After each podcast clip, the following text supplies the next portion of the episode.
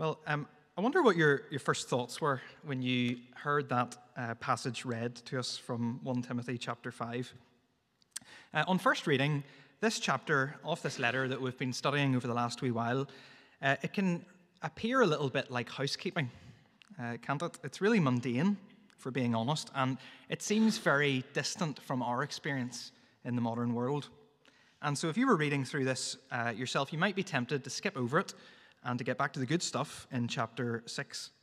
Uh, this week, as I've been trying to prepare this passage, uh, I've been asking myself the question why preach on this section? Why preach on this particular passage of this letter?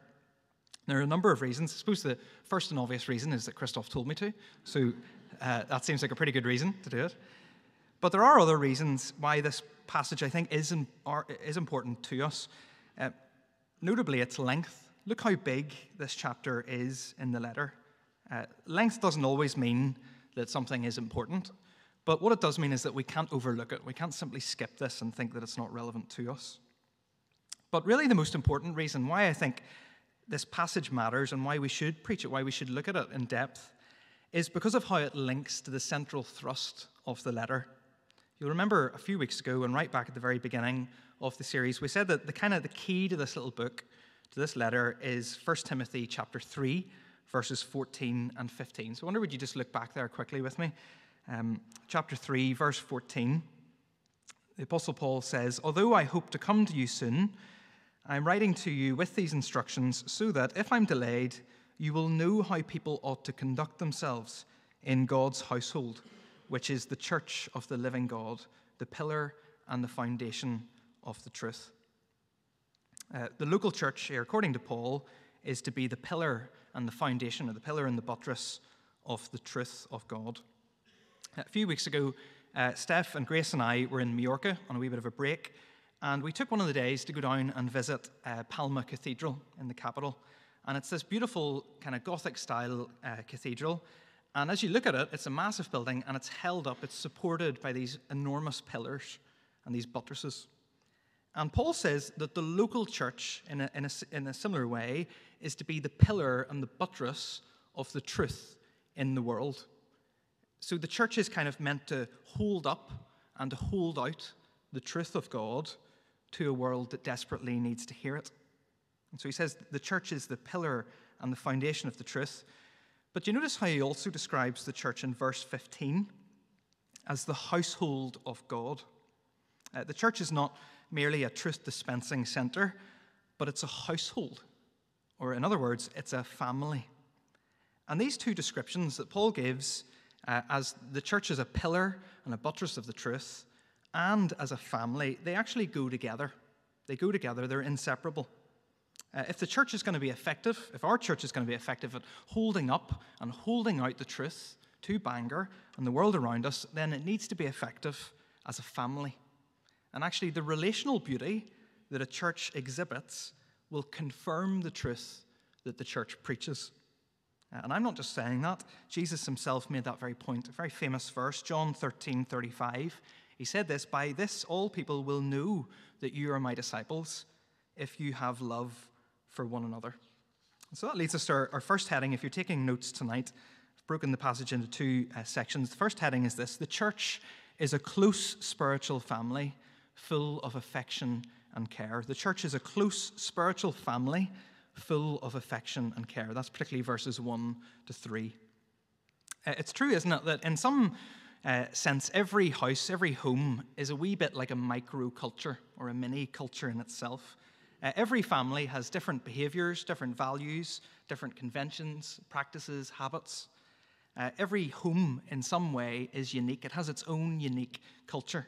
Uh, some homes are uh, the kind of place where you have to have your shoes on. Some other homes are all about having your shoes off. People have different values and different ways of doing things. And 1 Timothy is a letter where Paul wants to explain the culture of the household of God, the family of God. Paul is explaining to Timothy, who then is expected to explain to the church in Ephesus look, this is the culture, these are the values, these are the behaviors, these are the practices of God's household, the church.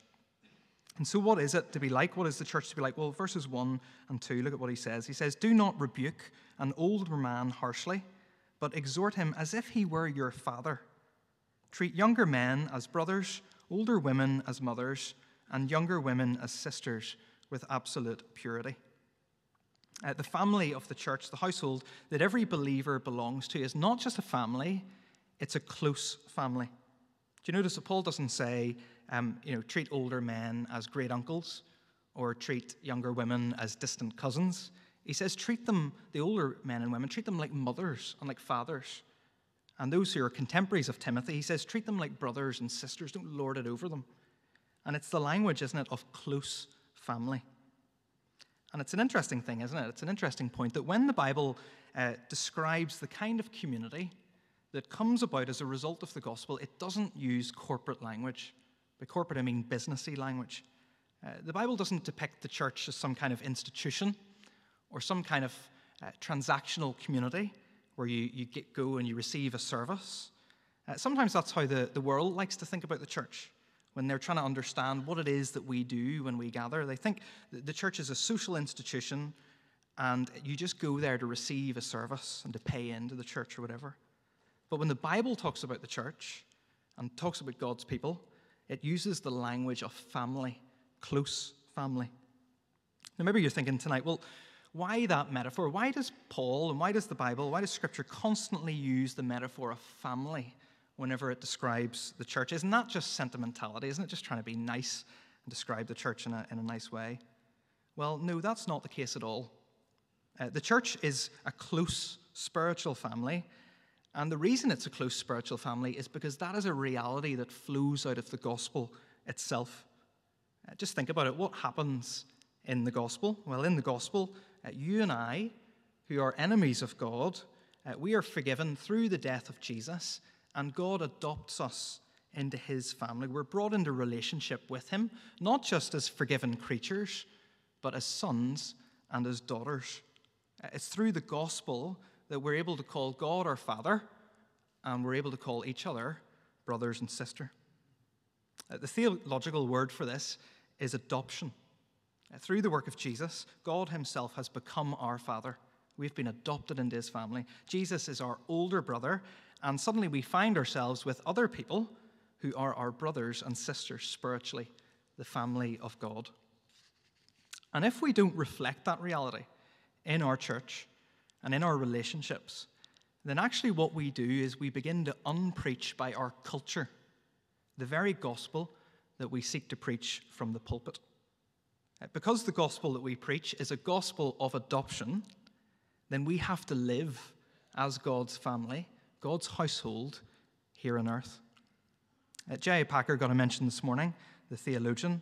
Uh, this is a, a quote from J.I. Packer. I think it's brilliant. He says this Adoption is the highest privilege of the gospel. The traitor is forgiven, brought in for supper, and given the family name.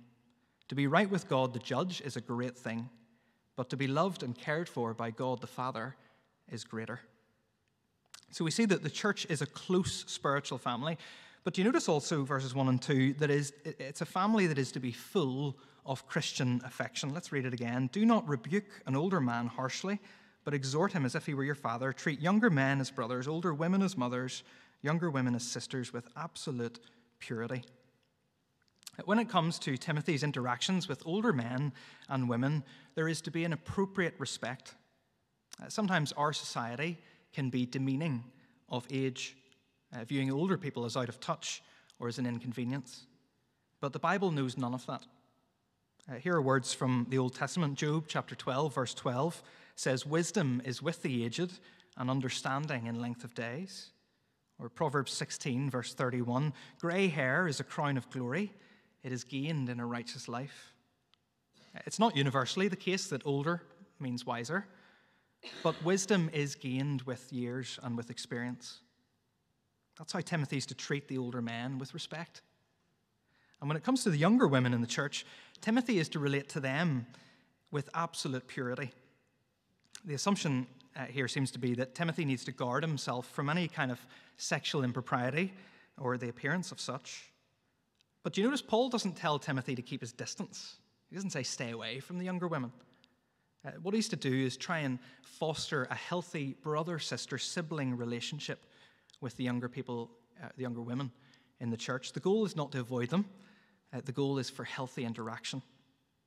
And so it is these truths, it's this truth that the church is a, a close spiritual family that is to shape how Timothy is going to interact with the different people that he needs to address in the church.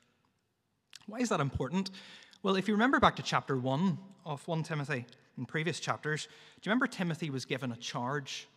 And the charge that Paul gave him was that he was to silence false teachers in the church who were talking nonsense. But as he does that, Timothy needs to take into account who it is that he's speaking to, who it is that's standing in front of him.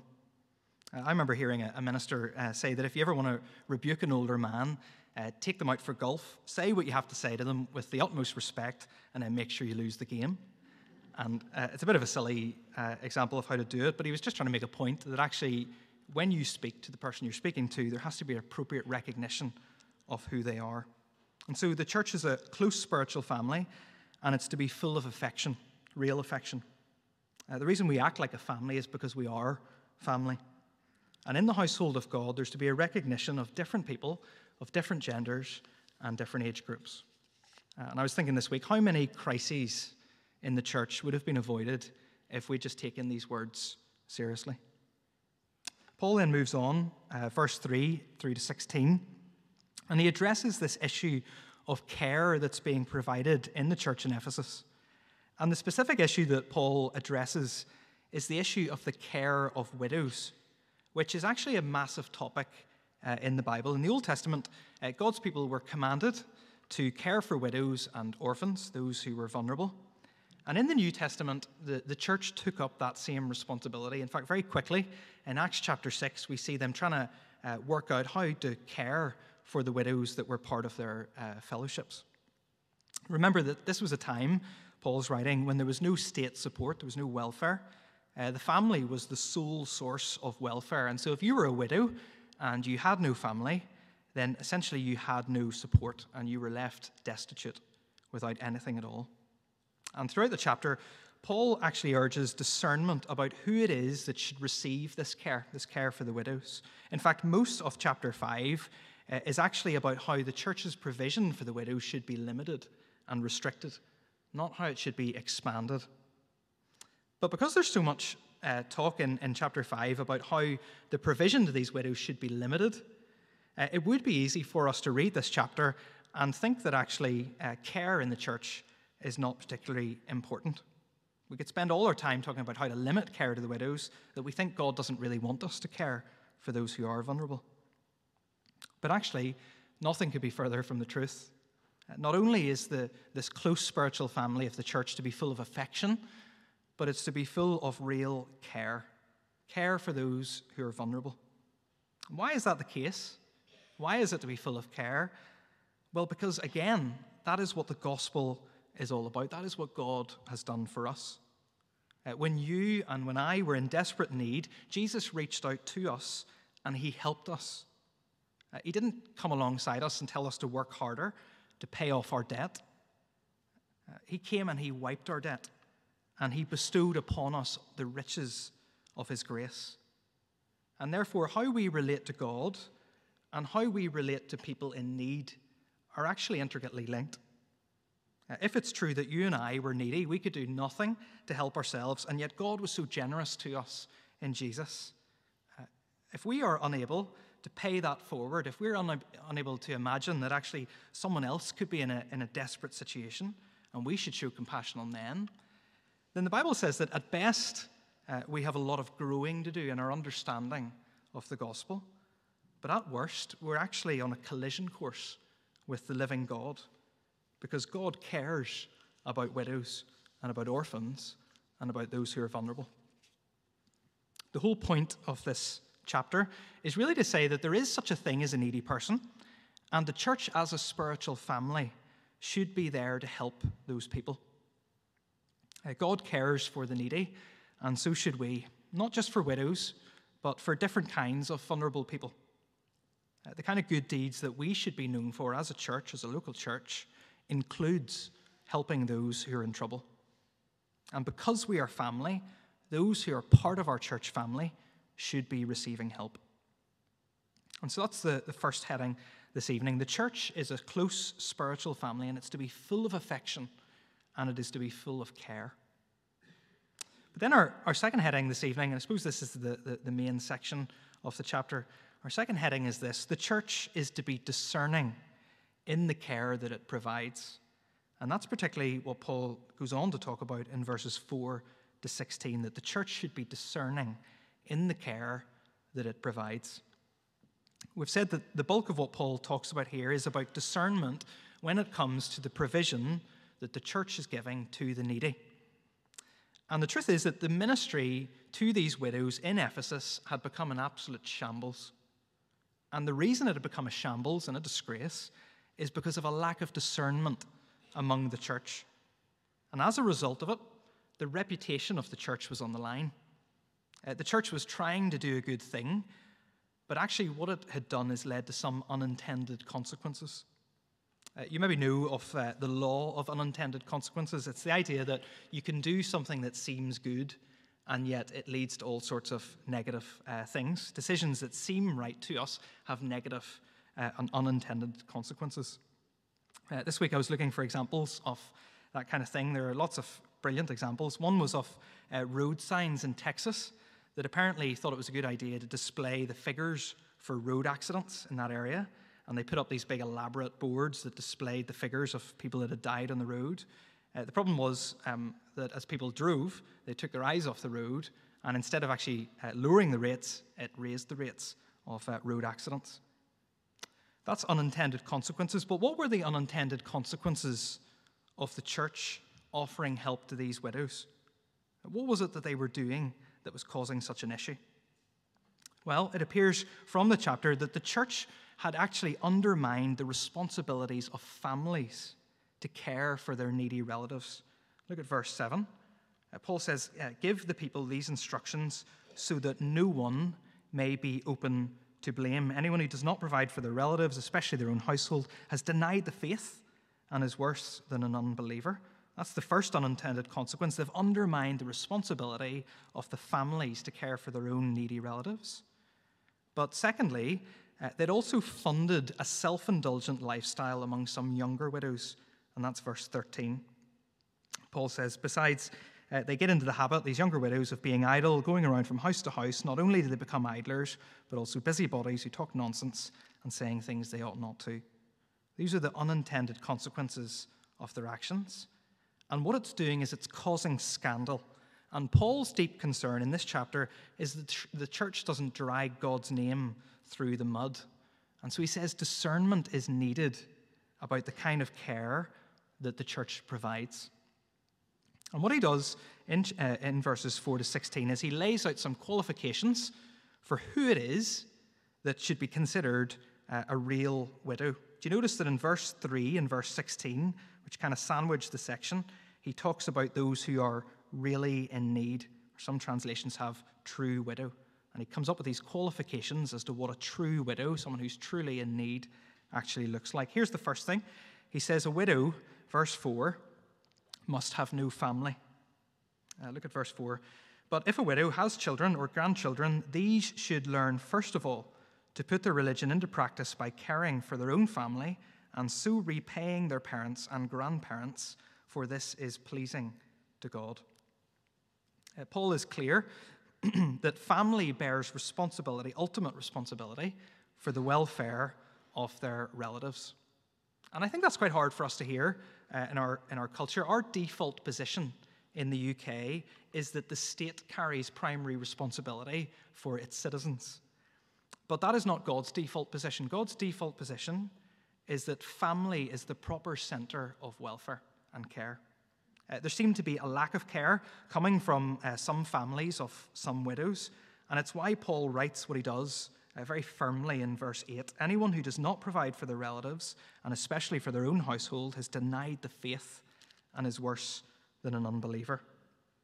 Uh, this lack of care that was coming from immediate family members was damaging the witness of the church because the world looked on at it and they said, you know, those Christians, they're so uncaring.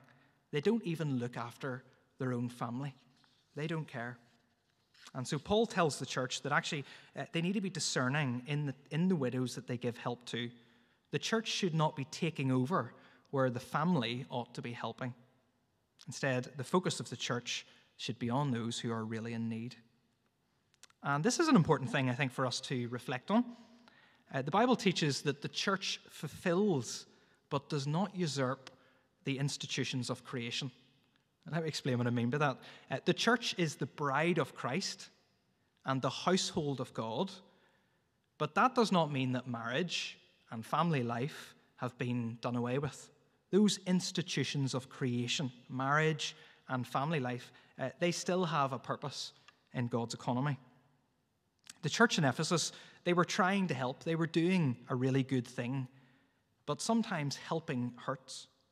The unintended consequence of what the church was doing was to undermine the responsibility of the families who should have been caring for these widows.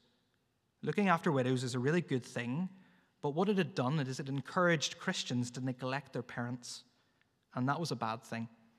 And so Paul says if a widow has children or grandchildren, they should learn, first of all, to put their religion into practice and care for their own family. There's an obvious uh, application for us this evening, isn't there? Uh, Christians should look after their own family. What does that mean for us? Well, uh, that will look very different for us, and it will take wisdom to understand what that should look like in our particular uh, situation. Some of us live uh, near our parents, we're very close, some of us don't. Uh, some of us uh, are uh, an only child in our family, some of us have siblings and can share the load. some of us can afford to look after our parents, some of us can't. Some of us may have very difficult relationships with parents, even abusive ones. Um, wisdom will be required about what it looks like for us to care for our families, to take responsibility for them. And yet, Paul says that that is our responsibility as Christians. We're to care for our household, our, our loved ones.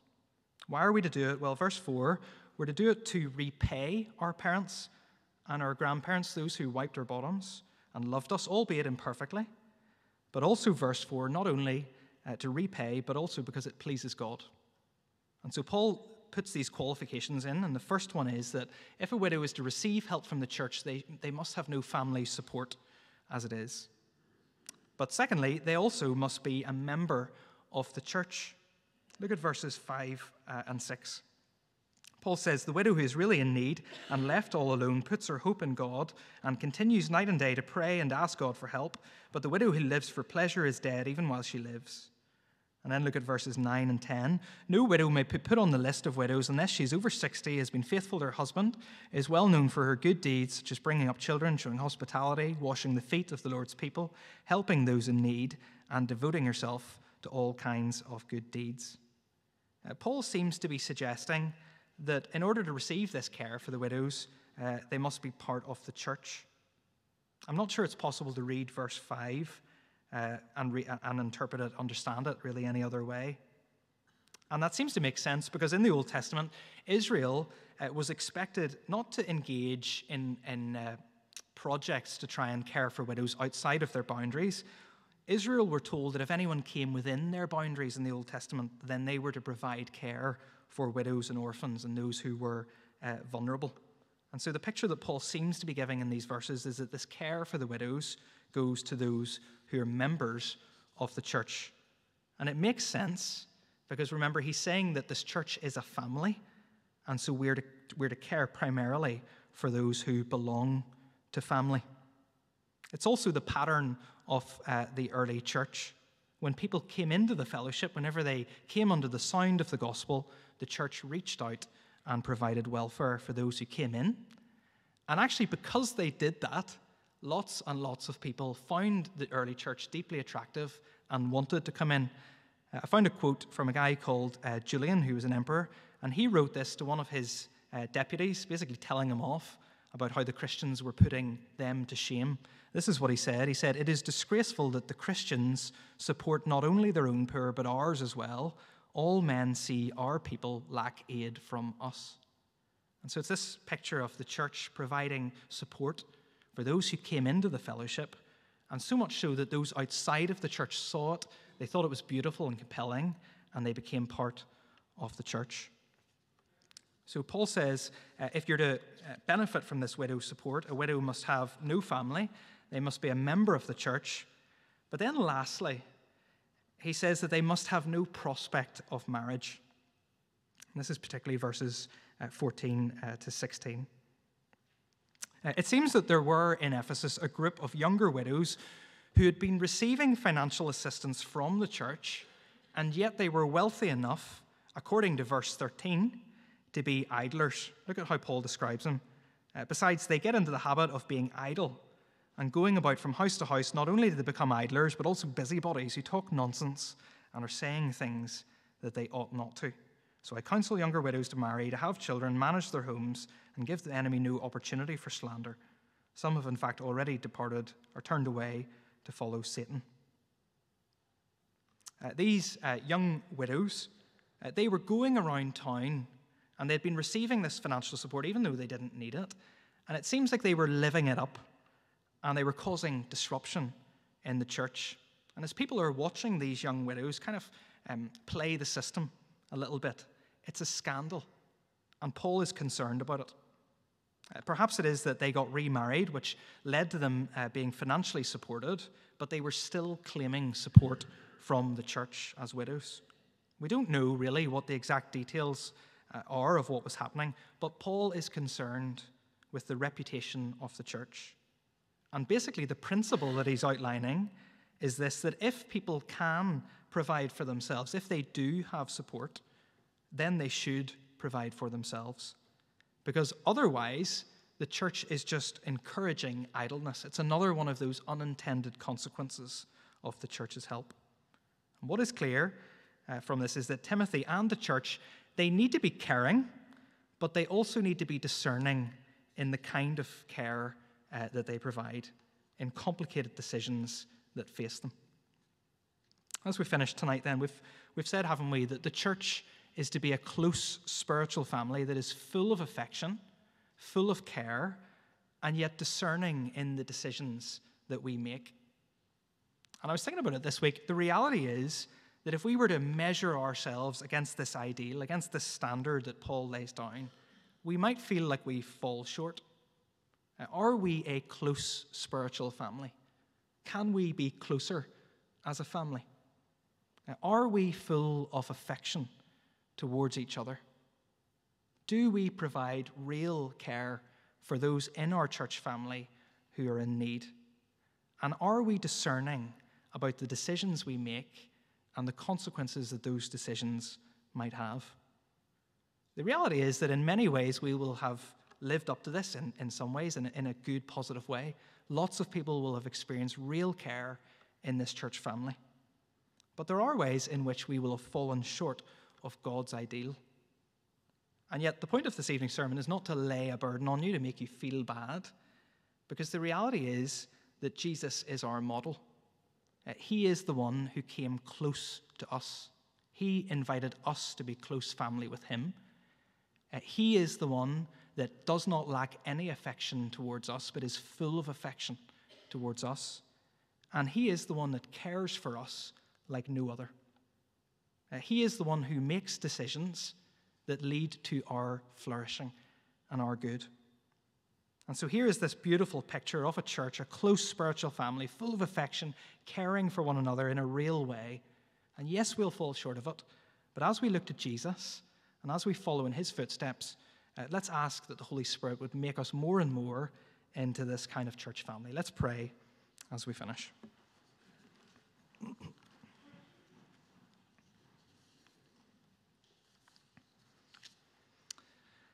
Lord, we thank you for this letter uh, of 1 Timothy. Lord, we thank you how practical it is. And we thank you, Lord, that the picture you chose to use of your church was that of a family, a close family. Lord, we pray for our local church. Lord, we pray that we would uh, hold up and hold out the truth uh, in our local community. And we pray that the kind of relationships that we have among ourselves would simply confirm the message that we preach. Lord, would you help us to know how rightly to relate to each other, to care for those who need our help and who are vulnerable? And as we do so, Lord, would you cause us to be a witness, a light in the darkness, so that people will look in at what we do in this place and will be envious of it and will want to be part of it. Lord, we cannot do this in our own strength. We can only do it as your Holy Spirit works powerfully among us. And so, Lord, this evening we ask, we ask, Lord, that you would help us, that you would empower us, and that you would help us to do it. For we ask it in Jesus' name. Amen. Amen.